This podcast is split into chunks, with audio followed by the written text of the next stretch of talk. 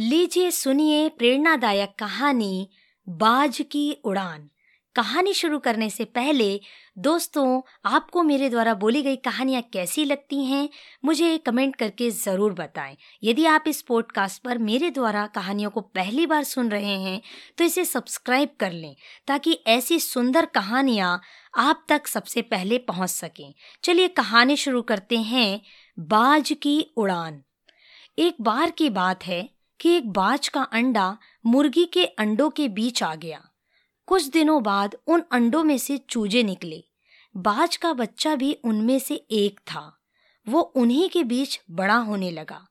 वो वही करता जो बाकी चूजे करते।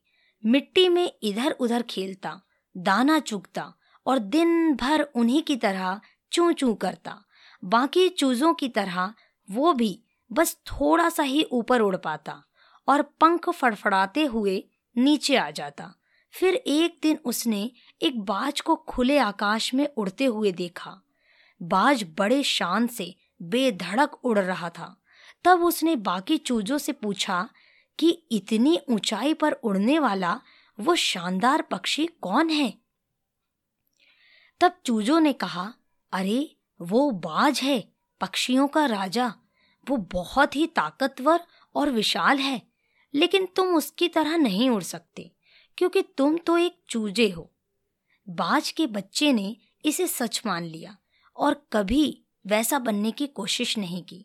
वो ज़िंदगी भर चूजों की तरह रहा और एक दिन बिना अपनी असली ताकत पहचाने ही मर गया। दोस्तों, हम में से बहुत से लोग उस बाज की तरह ही अपना असली पोटेंशियल जाने बिना एक सेकंड क्लास ज़िंदगी जीते रहते हैं। हमारे आसपास की नकारात्मक और निम्न सोच हमें भी निम्न बना देती है। हम ये भूल जाते हैं कि हम अपार संभावनाओं से पूर्ण एक प्राणी हैं। हमारे लिए इस जग में कुछ भी असंभव नहीं है, पर फिर भी बस एक औसत जीवन जी के हम इतने बड़े मौके को गवा देते हैं। आप चूजों की तरह मत बनिए।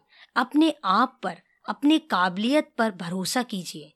आप चाहे जहाँ हो, जिस परवरिश में हो, अपनी क्षमताओं को पहचानिए। आकाश की ऊंचाई पर उड़कर दिखाइए, क्योंकि यही आपकी वास्तविकता है। दोस्तों, आप सुन रहे थे मोनिका की आवाज़ में प्रेरणादायक कहानी, बाज की उड़ान। सुनते रहें कहानी मोनिका की जुबानी।